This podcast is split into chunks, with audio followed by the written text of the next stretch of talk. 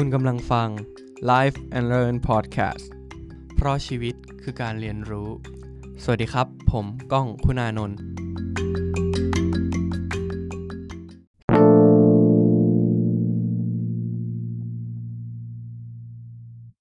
ทำไมท้องฟ้าถึงเป็นสีฟ้า เป็นคำถามในวัยเด็กสำหรับผมเลยนะครับ คุณผู้ฟังทุกท่านเคยสงสัยกันไหมครับว่าท้องฟ้าที่เรามองเห็นอยู่นั้น มันเป็นสีอะไร แล้วเกิดขึ้นได้อย่างไร ทำไมท้องฟ้าตอนกลางวันถึงเป็นสีฟ้าทำไมไม่เป็นสีดำในเมื่อจักรวาลเป็นสีดำทำไมท้องฟ้าในตอนกลางวันถึงไม่เป็นสีขาว ทั้งทั้งที่แสงอาทิตย์นั้นเป็นสีขาว วันนี้เรามีคำตอบมาให้ทุกท่านได้รับฟังกันครับ ต้องบอกก่อนนะครับว่าตัวผมเองเนี่ยไม่ได้เป็นผู้เชี่ยวชาญในเรื่องแบบนี้ แต่ด้วยความที่เราสงสัยครับ จึงเริ่มค้นหาข้อมูลและนำมาเรียบเรียงให้ผู้ฟังทุกท่านเข้าใจได้แบบง่าย ๆนะครับผม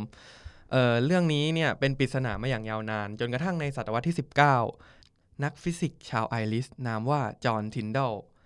สามารถอธิบายได้ว่าทำไมท้องฟ้าถึงเป็นสีฟ้าได้ ด้วยทฤษฎีทางวิทยาศาสตร์ที่มีชื่อว่าปรากฏการณ์ทินเดลหรือ Tyndall Effect ที่ว่าแสงคลื่นสั้นเกิดการกระเจิงได้ดีกว่าแสงคลื่นยาว เมื่อไปกระทบกับอนุภาคแขวนลอยของของเหลว โดยสาเหตุที่ทำให้ท้องฟ้าเป็นสีฟ้านั้น ขึ้นอยู่กับ 2 ปัจจัยนั่นก็คือ ชั้นบรรยากาศกับแสง ในส่วนของชั้นบรรยากาศนั้น ในชั้นบรรยากาศนั้นประกอบไปด้วยโมเลกุลของแก๊ส ซึ่งเป็นอนุภาคขนาดเล็ก และฝุ่น ผง เท่าผลึกเกลือ ผลึกน้ำแข็ง ละอองน้ำ ซึ่งกลุ่มนี้เป็นอนุภาคขนาดใหญ่ ยิ่งใกล้ผิวโลก อนุภาคต่างๆ ในบรรยากาศยิ่งหนาแน่น ส่วนของแสง แสงเนี่ยเป็นพลังงานรูปแบบหนึ่ง เดินทางเป็นคลื่น ตัวอย่างเช่น เสียงเป็นคลื่นสั่นสะเทือนของอากาศ ส่วนแสงเป็นคลื่นสั่นสะเทือนของไฟฟ้า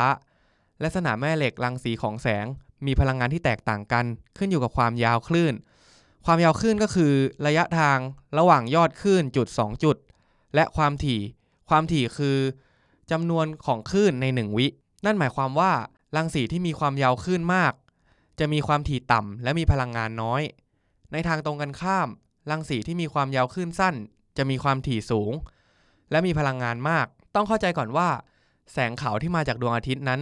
ถ้าเรามองผ่านปริซึมสามเหลี่ยมเนี่ย เราจะเห็นเป็นหลาย ๆ สีเหมือนสายลุ้ง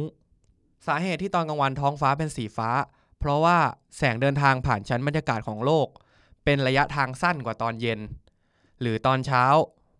อนุภาคต่างๆ มีจำนวนน้อยและขนาดเล็ก แสงที่เดินทางผ่านมาในชั้นบรรยากาศรังสีคลื่นสั้นพวกสีน้ำเงิน เขียว ม่วง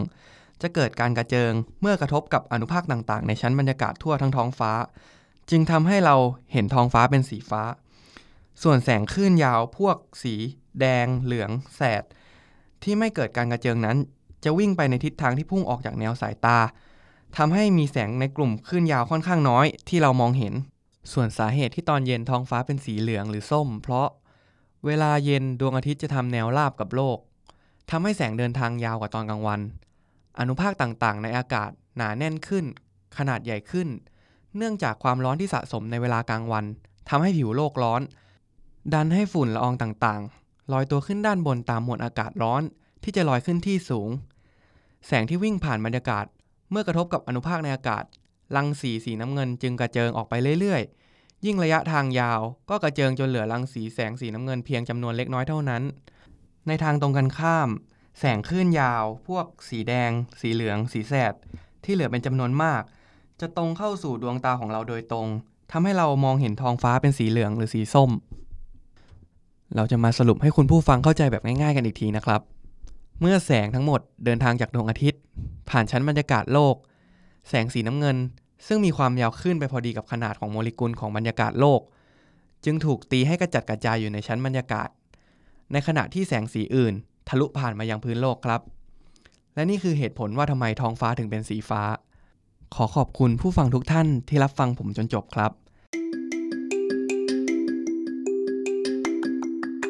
แล้วเจอกันใหม่ใน Life and Learn Podcast เพราะชีวิตคือการเรียนรู้ EP หน้า สวัสดีครับ